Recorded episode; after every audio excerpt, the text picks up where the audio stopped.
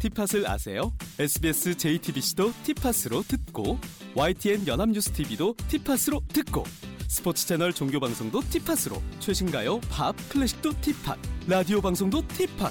우와! 이 모든 채널을 팁팟에서 들어보세요. 팁팟. 지금 구글 플레이 스토어에서 팁팟을 검색하세요. 저는 사실 그때는 믿질 않았거든요. 갔더니 정말 사망 신고가 되어 있는 거예요. 나 할 말을 잃었어요. 전세 반환 보증 보험도 자살로 인해서 아무런 의미가 없는 종이 조가리에 불과한 상황이 되었고,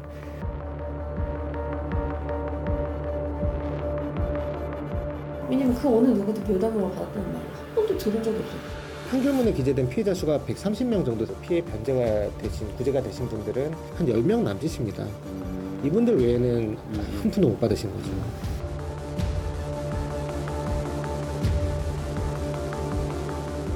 분양 사무실에서 이억 이천원짜리 집을 이억 칠천팔백으로 올린 거죠. 공인중개사, 건축주, 분양 사무실, 그리고 감정평가사들은 다 한 통속으로 같이 말을 맞춰서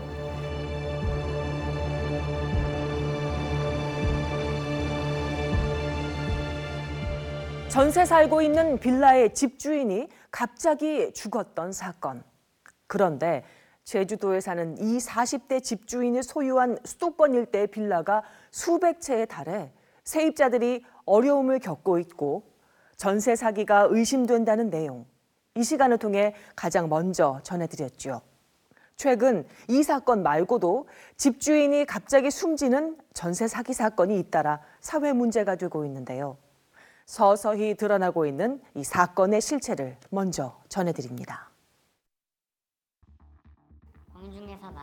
뉴스토리는 지난해 시월 집주인 사망으로 전세 보증금을 돌려받지 못할 처지에 놓인 피해자들의 목소리를 방송을 통해 처음 알렸습니다.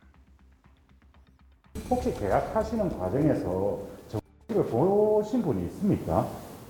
아, 한 분 보셨어요? 한 두 분 보셨네요? 사망한 집주인은 제주도에 사는 사십 대 중반의 정모 씨. 공인중개사 말로는 네. 제주공항에서 십 년 이상 근무했던 분이고 네. 그러니까 좀 깔끔하신 분이기 때문에 걱정할 게 없다. 알고 봤더니 저랑 계약한 다음 날 돌아가신 거예요. 그런데 이 사건 이후 이른바 원조 빌라왕으로 통했던 임대사업자 김모 씨도 숨졌습니다. 김 씨는 천백삼십구 채의 빌라를 보유하고 있어 빌라왕으로 불렸습니다. 이후 제주에 거주했던 임대사업자 정 씨 피해자와 빌라왕 김 씨 피해자는 정보를 활발하게 공유했고 미심쩍은 사실을 더 알게 됐다고 합니다. 이 집이 어떤 집이에요? 여기가 정모 씨랑 김모 씨가 같은 소유하고 있는 건물로 알고 있습니다. 이런 게 몇 개가 있다는 거예요? 네 개 정도 겹친다고 합니다. 십여 세대 남짓한 이 빌라에서 빌라왕 김씨 소유인 집이 확인됩니다. 정모 씨, 네. 전세 사기 피해자시죠? 네, 맞습니다. 대규모 전세 사기를 신 김모 씨 네. 소유 빌라도 있다고 들었는데 맞습니까? 어, 바로 옆집인 것 같더라고요. 지난 이천이십일 년 칠월과 지난해 시월 각각 사망한 정 씨와 김 씨. 이 빌라 건물에만 정 씨와 김 씨가 각각 집 세 채씩 소유하고 있는 것으로 드러났습니다. 양천구 목동, 강서구 화곡동 일대에서 이처럼 한 빌라에 두 사람이 소유하고 있는 세대가 있는 곳이 모두 네 곳이라고 합니다. 두 사건 사이에 연관성은 없는 걸까? 혹시 저기 이백일 호가 집주인이 김인가요? 이천십일 년 오월 이곳에 입주했다는 한 세입자. 네, 안녕하세요. 여기 김모 씨 피해자는 모두 몇 명이 있나요? 그 제가 알기로는 세 명인데. 이 세입자는 피해자 모임에서 만난 다른 피해자들과 합심해 전세금을 되찾기 위한 법적 절차에 들어갔습니다. 지금 제일 힘든 점이 어떤 점입니까? 일단 금리 때문에 조금 줄 한 일억 팔천 정도예요. 저번 달부터 육 퍼센트 한 육 점 삼으로 올라갔더라고요. 원래 한 이 점 몇이었는데. 보증금 이억 칠천오백만 원을 주고 입주했지만 보증보험도 가입되지 않은 상태라서 당장 큰 손실을 감당해야 할 처지입니다. 억울하죠. 뭐 저도 첫 집 첫 이제 서울에서 일하고 한 건데 보증보험을 들어준다 하, 하고 이제 계속 들어준다 하고 하고 결국 안 들어준 거거든요. 처음 부모님의 그늘을 벗어나 독립을 꿈꿨지만 공인중개사 말만 믿었던 게 화근이었습니다. 아마 기업형 부동산인 것 같더라고요. 아니. 아, 네, 맞아요. 피해자들이 모은 정보 가운데는 다수의 집을 소개한 공인중개사와 컨설팅 업자가 있었습니다. 집주인과 공모 또는 적어도 묵인이 있었던 것은 아닌지 의심하고 있었습니다. 그중 공인중개사 사무실 한 곳을 직접 찾아가 봤습니다. 서류에 나와 있는 사무실은 이미 텅 비어 있었습니다. 전화 통화를 해봤습니다. 뭐 저희가 사무실 세워보는데요. 뭐 요즘에 업황이 안 좋잖아요. 거기 있는 임차인들이 전세 사기 피해를 당했다고. 그 분양 사무실이 있을 거예요. 예. 거기서 전세 의뢰를 받아서 저희가 전세를 손님을 계약서를 써드리고 소개를 해드린 건데, 그래서 분양 사무실에서 분양 받으시는 분들이 이렇게 된 것 같고. 자신들은 임차인만 구해준 것이고 분양 사무실에서 문제의 집주인들과 접촉했을 것이라는 겁니다. 아, 그래서 리베이트는 그래도 얼마 받아요? 저희 부장님이 또 따로 있고 해서 저희가 어, 체크를 해봐야 될 것 같아요. 인천 미추홀구의 한 빌라. 여기에 사는 세입자 노모 씨의 집주인도 최근 숨졌습니다. 이천이십일년 일월 신혼집을 구하기 위해 일억 오천구백만 원의 전세 계약을 한 삼십대 직장인 노 씨. 전세 사기의 위험성을 알고 있었던 터라 행정기관에서 확정일자를 받고 은행 대출을 받으면서 보증보험에도 가입했습니다. 계약 당시 집주인이 오십대 부부였던 것도 안심이 됐던 이유였습니다. 집주인 오십대 부부시니까 좀 마음이 놓여서 전세 계약을 했고, 전세 계약금 보증금은 얼마였습니까? 보증금은 일억 오천구백이었어요.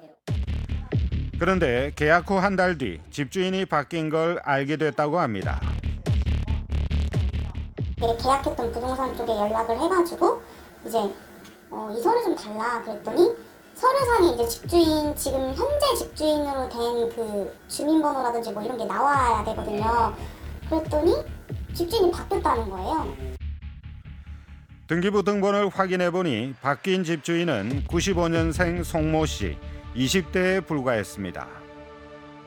어, 좀 어리네, 생각보다. 부모님이 좀 권고해서 부동산 쪽 투자를 하라 해서 이제 딸 이름으로 그냥 그렇게 한 건가? 집수리 문제 등으로 집주인과 갈등을 겪었던 노 씨는 지난해 칠월 만기에 맞춰 집을 빼겠다고 알렸습니다. 그러자 돌아온 답변은 요즘 전세 사기로 불안한 건 알겠지만 조금 성급한 것 같다라는 가시도친 반응이었습니다.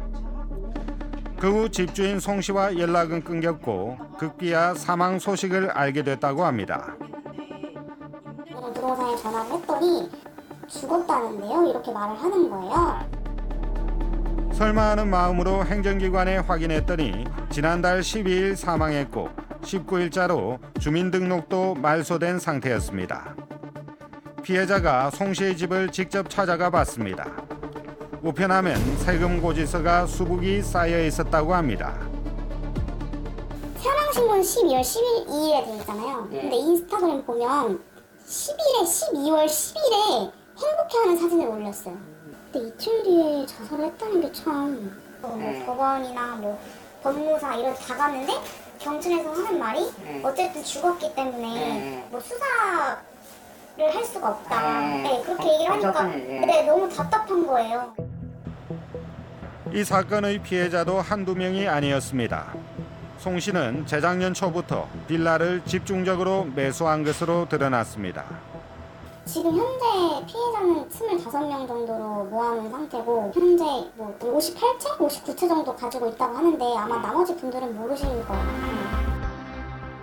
이십대 여성 임대사업자 송 씨의 사망 사건은 제주 임대업자 정 씨, 빌라왕 김 씨에 이어 집을 수십 채, 수백 채 소유한 임대사업자의 세 번째 사망 사건입니다. 재하의 타종이 얼마 남지 않았던 지난달 삼십일일 밤, 정 씨의 피해자들이 다시 한자리에 모였습니다. 대부분 이십, 삼십 대 사회 초년생이나 신혼부부들입니다. 이제 만났어요. 저는 실제로 봤고 그 같이 온 컨설팅 업체가 남자 둘하고 이 사람이 대행을 해줄 거다 권장했고, 그래서 음 그렇네, 젊은 사람이 이걸 하는구나. 그때 당시만 해도 사십 세 정도밖에 없다 그랬어요. 사건이 알려지고 난 이후 피해 규모는 계속 늘어나 정 씨의 피해 세입자는 모두 이백사십 가구에 이르는 것으로 확인됐습니다. 정 씨가 숨진 날은 재작년 칠월 삼십일. 그런데 정 씨가 숨진 이후에 이루어진 전세 계약도 있었습니다. 급하게 빨리 해야 한다고 하, 했다고 하더라고요. 그래서 알고 칠월 삼십일에 죽었는데 그 두 분은 팔월 달에 계약을 했어요. 그러니까 저도 그 보증보험 신청서가 칠월 삼십일일에 들어갔거든요. 삼십 날 정, 사망을 했는데. 정 씨를 대리해 계약했던 누군가가 오히려 주도적으로 전세 계약을 진행했던 것이 아닐까 의심되는 대목입니다. 전세 사기 피해자들은 당국의 신속한 수사와 대책을 촉구하기 위해 직접 나섰습니다. 대책 없는 전세제도 사기치라고 만든 제도인가? 서민 주거권 보장하라! 보장하라! 보장하라! 이 사건은 누군가가 제대로 쓰여 있는 거고, 임대인은 고용된 관리사가 사장이라는 게 강한 확신이 들었습니다. 피해 세입자들은 죽은 집주인 뒤에 설계자가 따로 있다고 강한 의혹을 제기했습니다. 집주인 사망 전세 사기 사건의 경우 애초 수사당국은 집주인이 숨져 공소권이 없다며 수사에 미온적이었습니다. 그리고 개인적으로 경찰서에 갔는데 고소장조차 안 받아줬대요. 아니, 사망했는데 뭘 더 이상 밝혀낼 수 있냐 뭐 이러면서. 하지만 피해자들이 적극적으로 피해 사실을 언론에 알리고 이른바 컨설팅 업자를 고소하면서 경찰의 태도가 바뀌었습니다. 바지인대인 사망을 통한 전세 사기 피해자들이 엄청 이제 언론에 부각이 되면서 그 후에 수사기관들이 입장이 적극적으로 바뀌었어요. 정 씨 사건의 경우 경찰은 배우가 확인돼 수사 중이라고 최근 밝혔습니다. 정 씨는 바지 사장에 가깝고 컨설팅 업체가 실질적인 주인이라며 컨설팅 업자 신모 씨를 구속했습니다. 컨설팅 업자가 바지 임대인 명의로 빌라를 구입한 뒤 매매값보다 비싼 보증금으로 전세를 놓고 차익을 챙기는 수법입니다. 나중에 문제가 발생하면 컨설팅 업자는 사라지고 바지 임대인만 남는 구조입니다. 뭐, 컨설팅 업체라든지 거의 가담했던 뭐 중개 업체라든지 다 천차만별입니다. 뭐, 뭐 적게는 거기 중간에서 뭐 몇, 어, 건당 한 삼, 사백, 이, 삼백 뭐 이렇게 받았던 분도 계셨던 것 같고, 근데 많게는 건당 사천까지, 사천까지, 삼, 사천 이 정도를 받아서 이 년, 이 년 동안에 십이억을 받았던 그런 케이스도 상당히 많은 경험이 있고.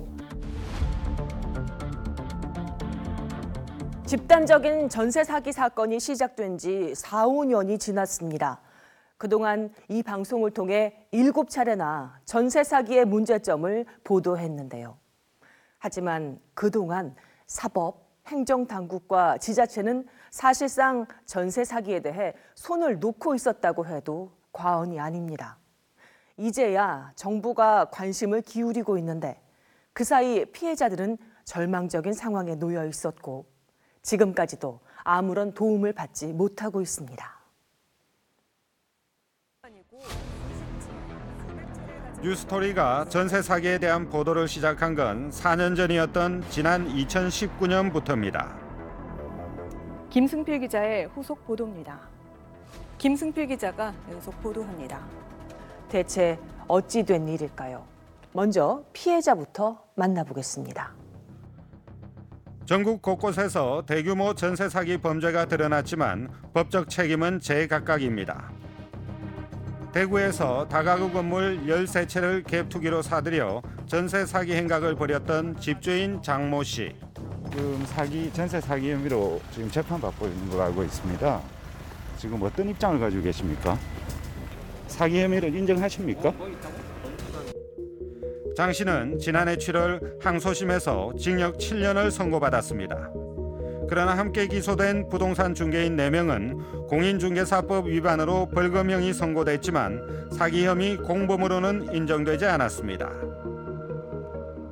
십사 년, 십오 년은 받아도 저희 부족하다고 생각해요, 지금. 전체 피해액 오십억 원 가운데 경매 배당금이나 공인중개사협회 공제금 등으로 피해가 회복된 액수는 고작 십팔억 원 정도에 불과합니다. 저는 최우선 면제금 예. 이천만 원밖에 못 받았고 나머지 금액은 아직 못 받았습니다. 지금은 이제 뭐 돈을 돌려받을 수 있겠다라는 생각이 안 들어요. 지자체는 그냥 단순히 생각하더라고요. 개인 간의 거래에서 발생했는 문제이니 개인이 해결하는 거라고 생각하시더라고요. 전북 익산 지역 사회를 떠들썩하게 했던 원룸주택 전세 사기 사건. 그게 전세 얼마에 있으셨습니까? 일억 이천이요. 일억 이천만 원요? 네. 지금 그러면 그 집이 경매로 넘어가지 않습니까? 네네네. 얼마로 찾으신 거예요? 삼천만 원이요. 삼천만 원요? 네네. 열한 가구가 사는 다가구 주택에 전세로 들어갔는데 전세 세입자는 혼자뿐이라는 말을 믿었지만 거짓이었습니다. 법원은 피고인에게 세입자 백이십이 명의 피해 금액 거의 전부인 사십육억 원에 대해서 사기 혐의를 인정하고 징역 십삼 년 육 개월형을 확정했습니다. 당시로선 이례적으로 중형이 내려진 겁니다. 피해자 규모와 액수, 선순위 보증금을 속인 수법까지 대구 사건과 여러모로 비슷했지만 지역사회가 적극적으로 대응해 재판 결과가 달라진 겁니다. 하지만 형사처벌과는 별개로 피해자들의 구제는 더딘 상황입니다.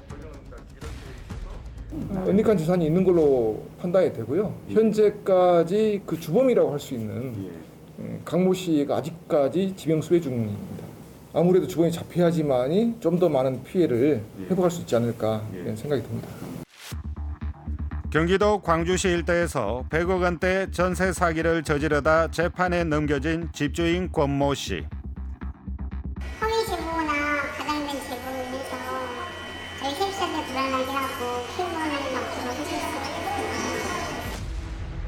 당시 권 씨는 천오백 제곱미터가 넘는 대저택에 살면서 자신은 절대 구속되지 않는다며 고소를 취하라는 문자를 피해 세입자들에게 보내기도 했습니다.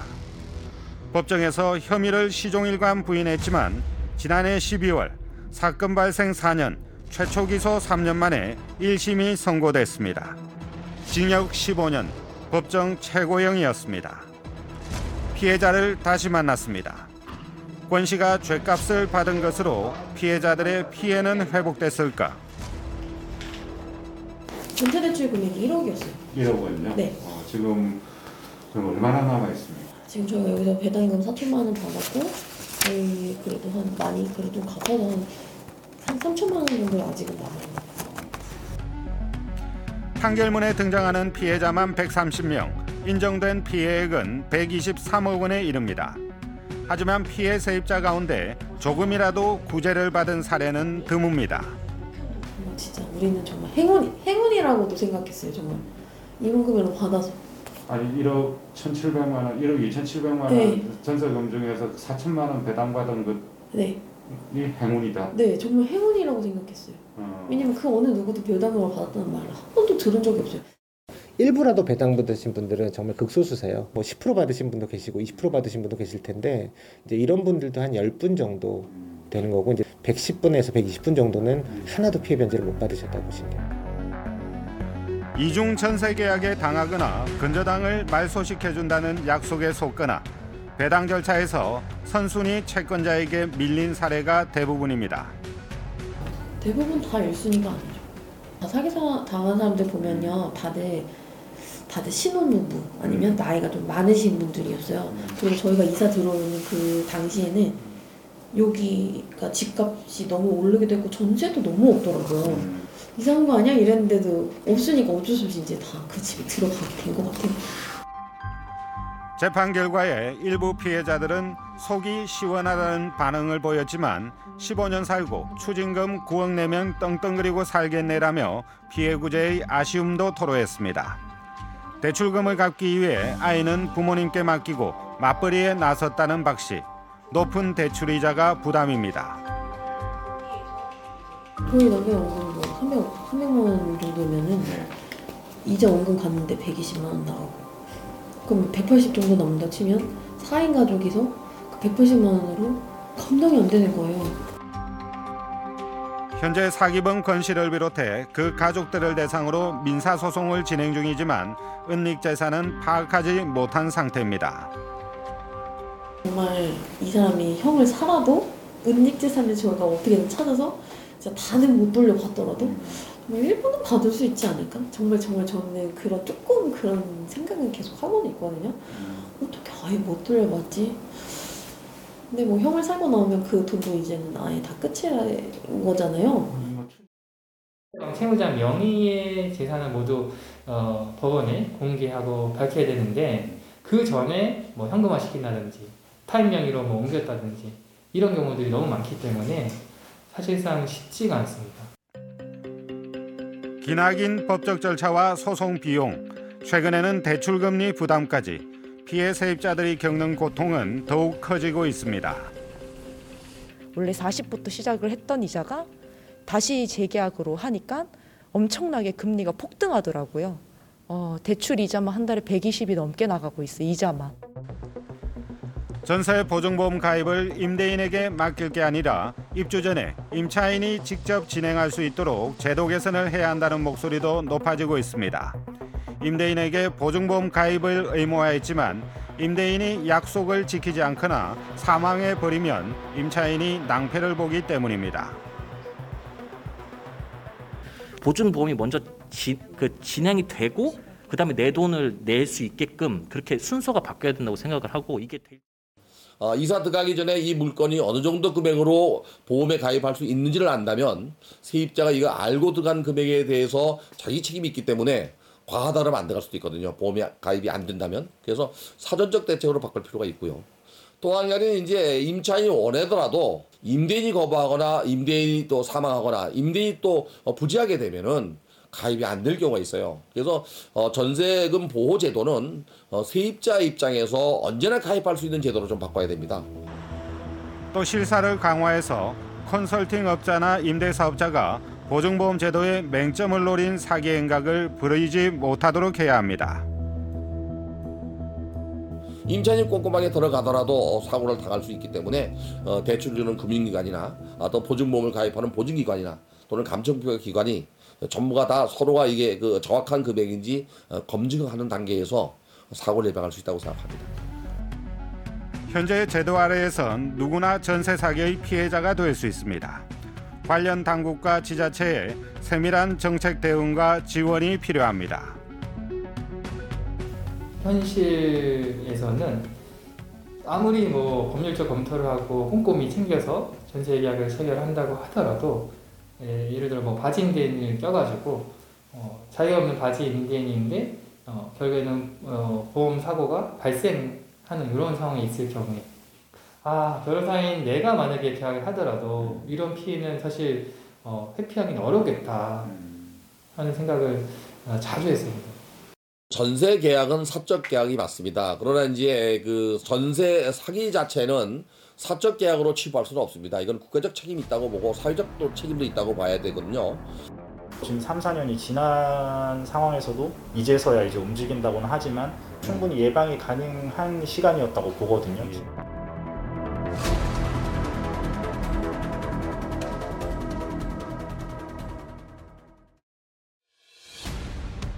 하는 소리가 들려가지고 밖에 나와보니까 볼 것이 튀기 시작하는데 충격과 동시에 하단부에 배터리 쪽에서 불이 나고 이 화염은 점점 커지고 바닥 전면으로 확산이 되는 거죠.